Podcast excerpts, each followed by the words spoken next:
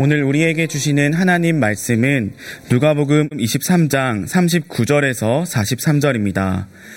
달린 행악자 중 하나는 비방하여 이르되 내가 그리스도가 아니냐 너와 우리를 구원하라 하되 하나는 그 사람을 꾸짖어 이르되 내가 동일한 정죄를 받고서도 하나님을 두려워하지 아니하느냐 우리는 우리가 행한 일에 상당한 보응을 받는 것이니 이에 당연하거니와 이 사람이 행한 것은 옳지 않은 것이 없느니라 하고 이르되 예수여 당신의 나라에 임하실 때에 나를 기억하소서 하니 예수께서 이르시되 내가 진실로 내게 이르노니 오늘 내가 나와 함께 낙원에 있으리라 하시니라. 아멘. 러시아의 대문호 톨스토이의 단편 소설 중에 뉘우친 죄인, 즉 회개한 죄인이라는 작품이 있습니다. 그 작품은 오늘 성경 본문 말씀 42절과 43절 당신의 나라에 임하실 때 자신을 기억해 달라는 강도의 요청과 오늘 나와 함께 낙원에 있을 것이라는 예수님의 말씀으로 시작됩니다. 70년 동안 평생 줄곧 죄에 빠져 살던 사람이 끝까지 회개하지 않다가 마지막 순간에 눈물을 흘리며 주여 당신이 십자가에 달린 강도를 용서하셨듯이 저를 용서하여 주소서라고 고백하고 세상을 떠났습니다.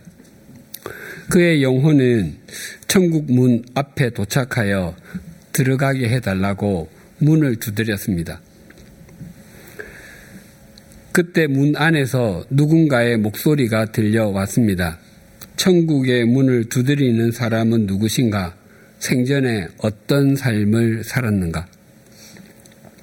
천국에서 고발하는 일을 담당하는 사람이 대답하길 그는 온갖 악행만 저질렀고 선행은 한 번도 행한 일이 없다고 했습니다.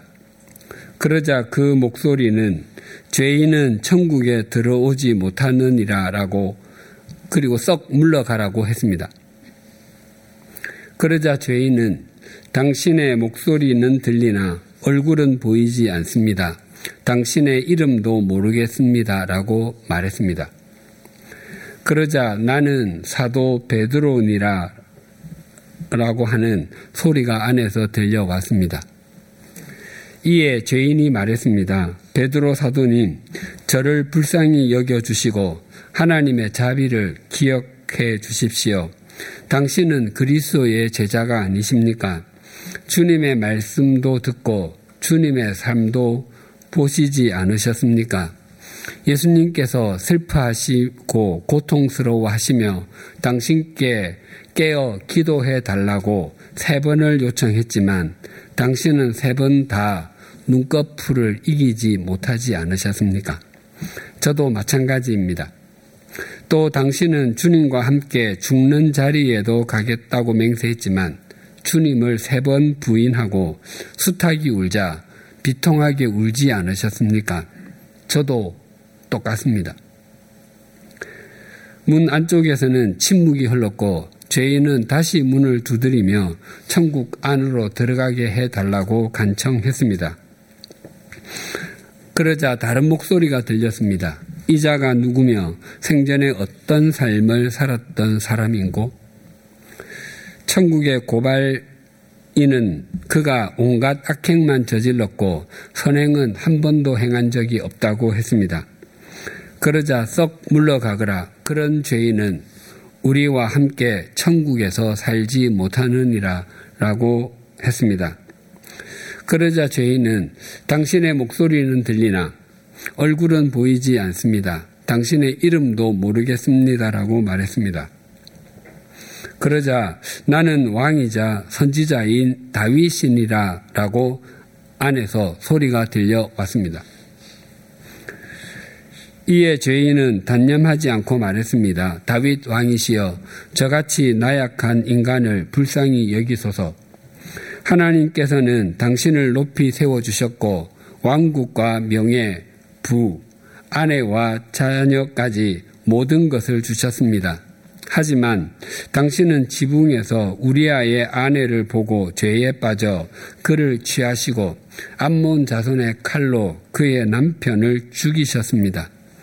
당신은 부유하면서도 가난한 사람의 것을 빼앗았고 그를 죽이셨던 것입니다.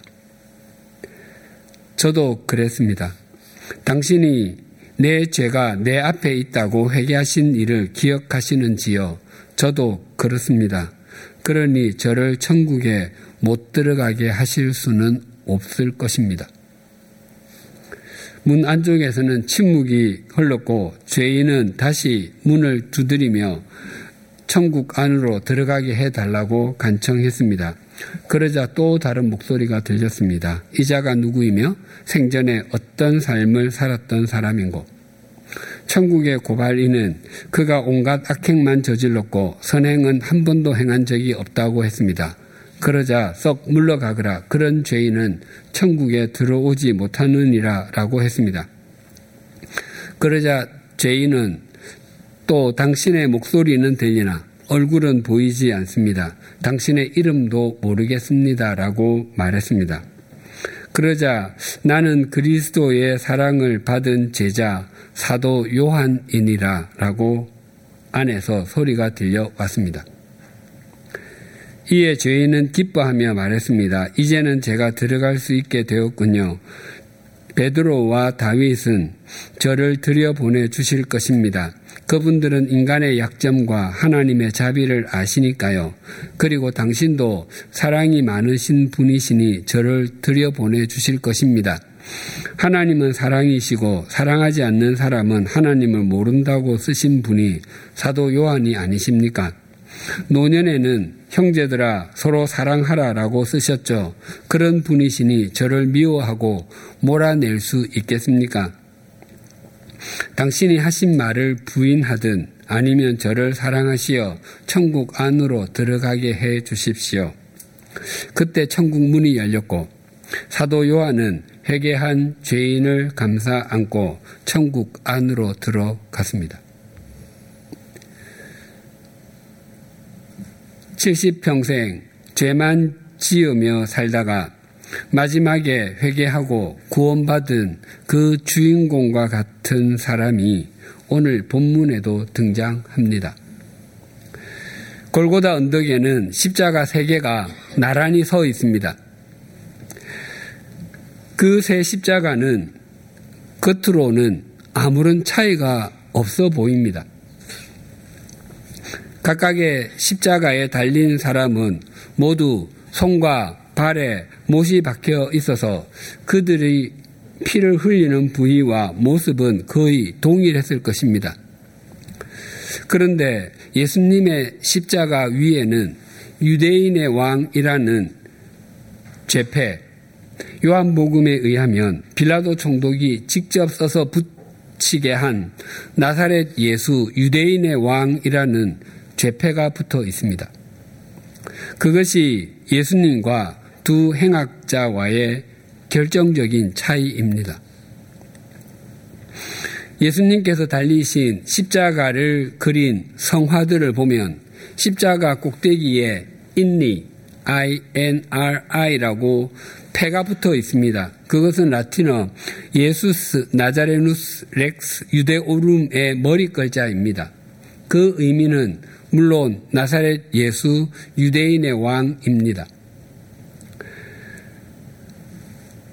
하나님께서는 로마 제국의 고위 관리이자 유대의 최고 통치자인 빌라도 총독에게 일어났던 일과 그의 심경을 통해서 십자가에 달려 죽으시는 나사렛 예수가 온 인류의 죄를 대신 치르신 구세주이심을 만방에 공포하셨던 것입니다.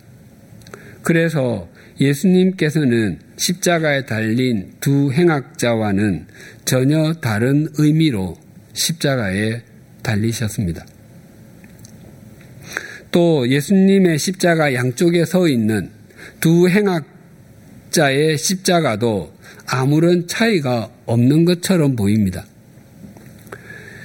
그들이 달린 십자가 위에도 분명히 죄패가 달려 있었을 것입니다. 아마 그 재패에는 둘 다 극악 무도한 행악자 또는 용서받을 수 없는 강도와 같은 내용이 동일하게 기록되어 있었을 것입니다. 그리고 예수님과 두 행악자가 십자가에 달렸을 때 사람들이 성전을 헐고 사흘에 짓는 자여 내가 만일 하나님의 아들이어든 자기를 구원하고 십자가에서 내려오라고 모욕했습니다. 또한 대제사장들을 비롯한 종교 지도자들도 그가 남은 구원하였으되 자기는 구원할 수 없도다. 그가 이스라엘의 왕이로다. 지금 십자가에서 내려올지어다. 그리하면 우리가 믿겠노라 라고 희롱하였습니다. 그런데 두 행악자도 처음에는 십자가 아래에서 예수님을 모욕하고 희롱하는 사람들과 다르지 않았습니다. 마태복음 27장 44절입니다. 함께 십자가에 못 박힌 강도들도 이와 같이 욕하더라. 두 행악자, 즉 강도들도 십자가 아래에 있는 다른 사람들과 동일하게 예수님께 욕을 퍼부었습니다. 그래서 그때까지는 두 행악자에게는 다른 점이 전혀 없었습니다. 그런데 시간이 지나면서 두 행악자 사이에도 차이가 생겼습니다. 당시 십자가에 달린 사형수들은 온갖 욕과 세상에 대한 저주를 퍼부었고 특히 자신이 저지른 죄를 떠벌리곤 했습니다. 사람들은 그것을 듣는 것을 구경거리로 삼기도 했습니다. 하지만 예수님에게는 그런 모습이 하나도 없었습니다. 특히 사람들이 예수님을 향해 조롱하고 모욕하는 언행에도 불구하고 저들의 죄를 사해 주십시오라고 용서를 선포하는 모습에 두 행악자의 태도가 극명하게 달라졌습니다. 두 행악자 중 한 사람이 이렇게 말했습니다. 오늘 본문 39절이 이렇게 증가합니다. 달린 행악자 중 하나는 비방하여 이르되 네가 그리스도가 아니냐 너와 우리를 구원하라 하되 이 사람은 십자가 아래에서 예수님께 조롱과 모욕을 퍼붓는 사람들과 조금도 다르지 않았습니다. 특히 비방하다가 헬라어로 블라스페메오인데 본래 의미는 중상하고 모욕하고 참담한 말로 모독하고 말하지 못하도록 회방하다입니다. 예수님께서 수전절에 성전 안 솔로몬 행각에서 유대인들에게 나와 하나님 아버지는 하나다라고 말씀하셨습니다.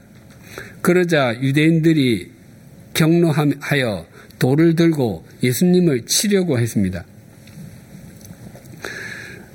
예수님께서는 내가 아버지로 말미암아 여러 가지 선한 일을 많이 하여 너희에게 보여주었는데 그 중에서 어떤 일로 나를 돌로 치려 하느냐라고 물으셨습니다. 그때 유대인들의 답변이 이러했습니다. 요한복음 10장 33절입니다. 유대인들이 대답하되 선한 일로 말미암아 우리가 너를 돌로 치려는 것이 아니라 신성 모독으로 인함이니 내가 사람이 되어 자칭 하나님이라 함이로라.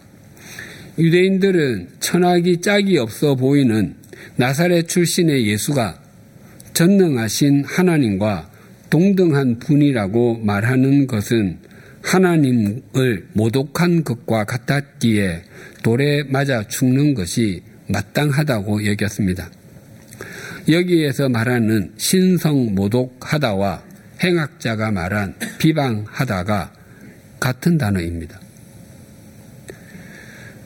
그때 다른 행악자가 이렇게 말했습니다. 40절과 41절이 이렇게 증가합니다.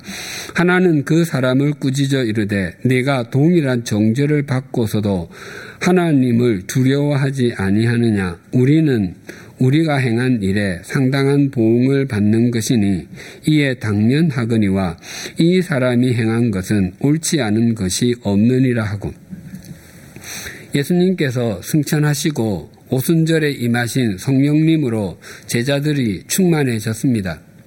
그때 베드로 사도가 유대인들에게 당신들이 십자가에 못 박아 죽인 예수를 하나님께서 주와 그리스도가 되게 하셨다라고 말씀을 전하자, 그 말씀을 들은 유대인들은 마음에 찔려 베드로와 다른 사도들에게 형제들아 우리가 어찌할꼬라고 물었습니다.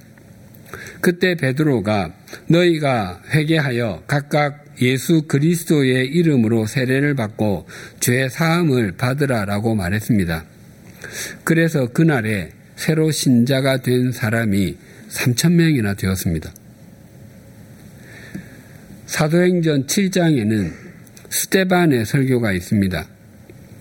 예루살렘 교회에서 사도들과 함께 섬길 사람을 7명 택할 때 그 기준이 성령과 지혜가 충만하여 칭찬을 받는 사람이었습니다. 스데반이 그런 인물이었던 것입니다. 스데반은 구약시대의 전 역사를 더듬어가며 하나님께서 이스라엘 자손에게 어떻게 역사하셨는지 말씀을 전했습니다. 그의 설교는 베드로의 설교에 조금도 모자라지 않았습니다. 그렇다면 사람들은 스데반 앞에서도 우리가 어찌할꼬라고 물어야 할 것만 같습니다. 그런데 그때 사람들의 반응이 이러하였습니다. 사도행전 7장 54절입니다. 그들이 이 말을 듣고 마음에 찔려 그를 향하여 이를 갈거늘. 유대인들은 자신들의 귀를 막고 스데반을 성 밖으로 끌어내어 돌로 쳐서 죽여버렸습니다. 베드로와 스데반은 모두 성령 충만해서 설교했고, 사람들이 그 설교를 듣고 마음의 찔림을 받은 것까지는 동일했지만 그 이후의 반응은 정반대였습니다. 하나님께서 베드로의 설교를 들은 사람들에게 은혜를 베풀어 주셨기 때문이라고 밖에는 설명할 길이 없습니다. 십자가에 달린 두 행악자는 동일한 이유로 십자가에 달렸고, 동일한 형태로 십자가에 달려있고, 사람들이 예수님을 대하는 모습과 예수님께서 사람들을 대하는 모습을 동일하게 보았습니다. 그러나 그들의 반응은 동일하지 않았습니다. 두 번째 행악자는 자신에게 임한 하나님의 은혜를 수용했던 것입니다. 특히 두 번째 행악자는 첫 번째 행악자를 꾸짖었습니다. 동사 꾸짖다는 헬라어로 에피티마오라고 합니다. 예수님께서 가이사랴 빌립보에서 제자들에게 사람들이 나를 누구라 하더냐라고 질문하시고, 후에 너희는 나를 누구라 하느냐라고 물으셨습니다. 그때 베드로의 대답, 당신은 그리스도이시고 살아계신 하나님의 아들이십니다를 들으신 후에 예수님께서는 당신이 많은 고난을 받고 종교 지도자들에게 버림받아 죽임을 당하게 될 것이지만 제3일에 부활하게 되실 것임을 말씀하셨습니다. 제자들이 예수님께서 그리스도가 되심을 믿었다면 당연히 예수님의 고난과 죽으심, 부활도 믿어야 했습니다. 하지만 그때 베드로는 예수님께 항변했습니다. 행악자가 말한 꾸짖다와 베드로의 항변하다가 같은 단어 에피티마오입니다. 이 단어는 가격을 정하다에서 온 말입니다. 베드로의 말을 적나라하게 표현하면, 선생님 왜 가치 없는 행동을 하시고 쓸데없이 죽으려고 하십니까? 그냥 집어치우세요 라는 뜻입니다. 그래서 두 번째 행악자가 첫 번째 행악자를 꾸짖은 것도 너는 정말 아무런 가치 없는 말만 쏟아놓고 있구나. 그냥 입을 다물고 있는 것이 훨씬 낫겠다라는 의미입니다.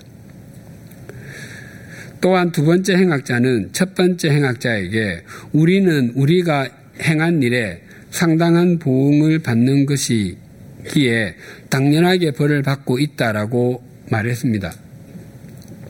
즉 자신이 죄인인 것을 충분히 인식하고 있었던 것입니다.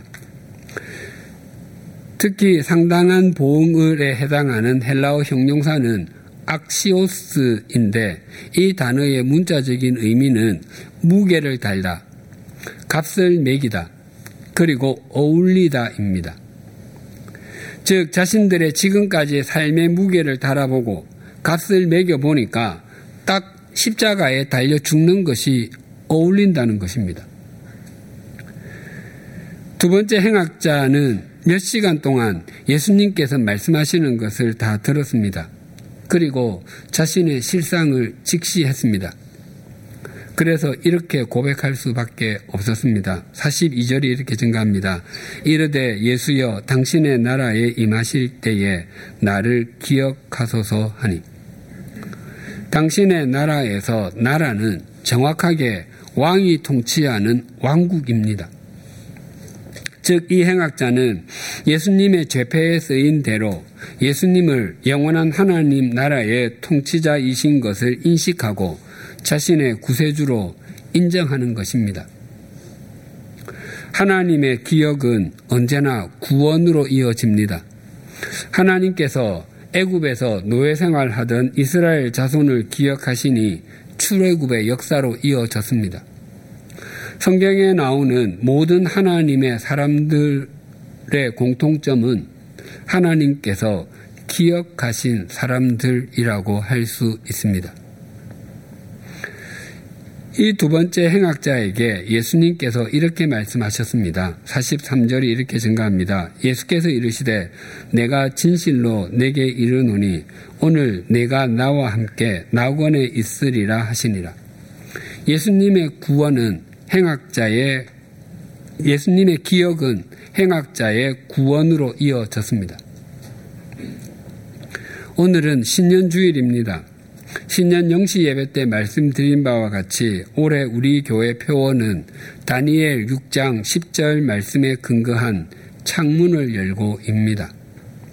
이 두 번째 행악자는 인생의 마지막에 주님을 향해 창문을 열어 구원에 이르게 되었습니다. 다니엘은 10대 소년이었을 때 바벨론으로 볼모로 끌려가 그곳에서 죽을 때까지 70년 이상을 살았습니다. 다니엘은 유다가 아닌 바벨론에서 최소한 5명 이상의 왕을 섬겼고 그가 사는 동안 나라도 바벨론 제국에서 페르시아 제국으로 바뀌었습니다.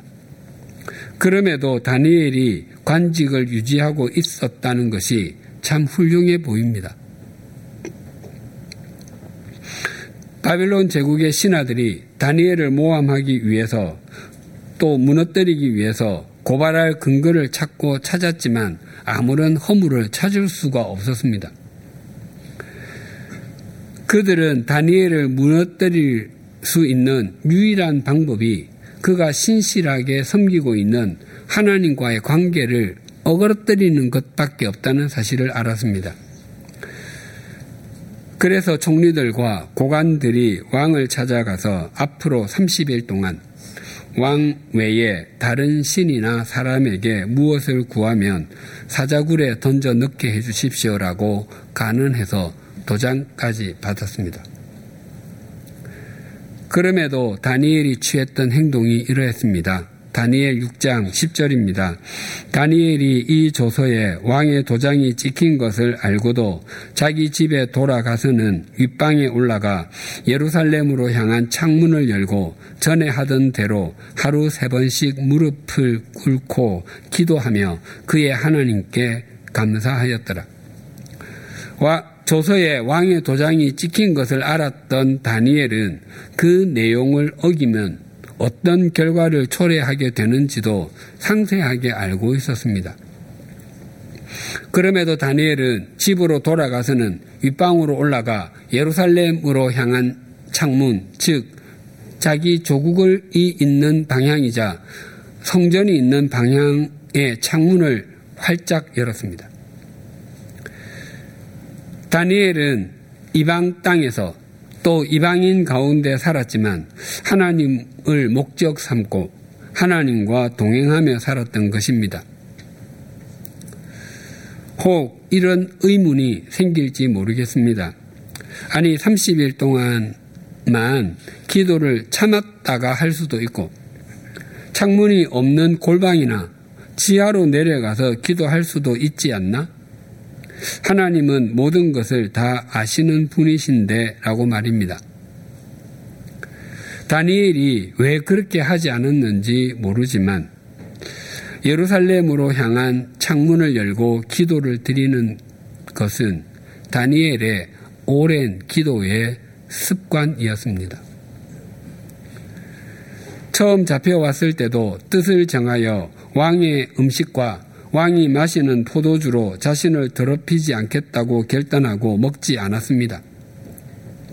그는 사자굴이 있으나 없으나 항상 기도하는 사람이었습니다. 또한 다니엘은 유대인의 전통에 따라 서서 손을 들고 기도하지 않고 무릎을 꿇고 기도를 드렸습니다. 그것은 전적으로 하나님을 의뢰하는 행위이고 오직 하나님의 도우심만을 의지하는 고백이었습니다.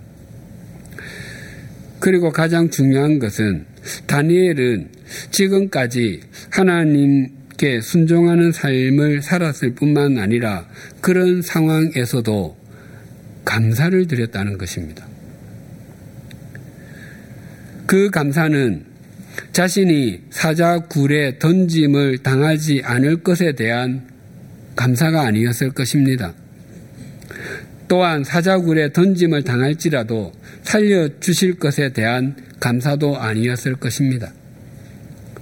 그것은 설령 자신이 사자굴에 던짐을 당하여 사자에게 찢기어 먹이가 된다고 할지라도 60년이 훨씬 넘는 지난 세월 동안 보호해 주시고 역사해 주시며 삶의 모든 부분에서 신비한 섭리의 손길을 내밀어 주신 하나님의 은총에 대한 감사였을 것입니다.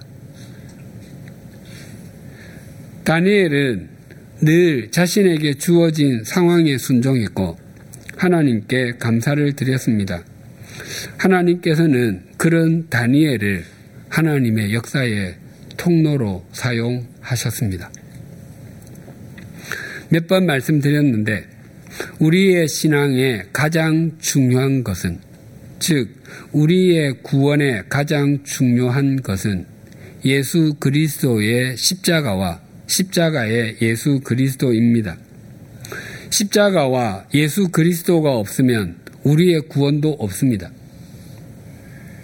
요한계시록에는 하나님의 나라와 찬양을 받으시는 하나님과 예수 그리스도를 강조합니다. 그런데 찬양 받으시기에 합당하신 예수 그리스도는 부활하신 어린 양이 아니라 죽임을 당하신 어린 양이라고 합니다. 그래서 예수님께서 다시 오실 때까지 가장 중요한 사건은 예수 그리스도의 십자가에서 죽으심입니다. 또한 하나님의 사랑도 십자가와 깊은 연관이 있습니다. 요한복음 3장 16절입니다. 하나님이 세상을 이처럼 사랑하사 독생자를 주셨으니 이는 그를 믿는 자마다 멸망하지 않고 영생을 얻게 하려 하심이라. 로마서 5장 8절입니다. 우리가 아직 죄인 되었을 때에 그리스도께서 우리를 위하여 죽으심으로 하나님께서 우리에 대한 자기의 사랑을 확증하셨느니라. 갈라디아서 2장 20절입니다. 내가 그리스도와 함께 십자가에 못 박혔나니 그런즉 이제는 내가 사는 것이 아니요 오직 내 안에 그리스도께서 사시는 것이라. 이제 내가 육체 가운데 사는 것은 나를 사랑하사 나를 위하여 자기 자신을 버리신 하나님의 아들을 믿는 믿음 안에서 사는 것이라. 불교에서는 부처, 즉 석가모니가 빠져도 아무런 상관이 없습니다. 깨달은 사람을 부처라고 부르기 때문입니다. 그러나 기독교에서 예수 그리스도와 십자가가 빠지면 아무것도 남지 않게 됩니다. 또한 우리의 신앙생활에서 가장 중요한 것, 즉 우리의 신앙생활을 바르게 이어가게 해주는 것은 영적인 긴장감을 잃지 않는 것, 즉 깨어있는 것입니다. 이 영적인 긴장감을 잃어버리게 되거나 느슨해지면 우리는 형식적인 그리스도인, 무늬만 있는 그리스도인이 되기 쉽습니다. 더 나아가 우리의 신앙생활에서 가져야 하는 가장 중요한 태도는 감사와 순종이라고 할 수 있습니다. 감사한다는 것은 하나님 감사합니다와 같은 말을 입에 달고 살거나 감사 헌금을 자주 드린다는 것이 아닙니다. 또한 순종한다라는 것도 교회에서 부탁하는 것은 무엇이든지 예라고 답변하거나 하기 싫은 일, 할 수 없는 일이라 할지라도 무조건 봉사한다는 것이 아닙니다.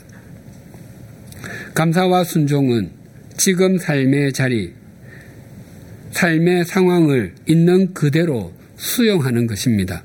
그리고 그래서 그 삶의 자리에서 주님을 목적 삼고 믿음으로 살아가는 것을 의미합니다.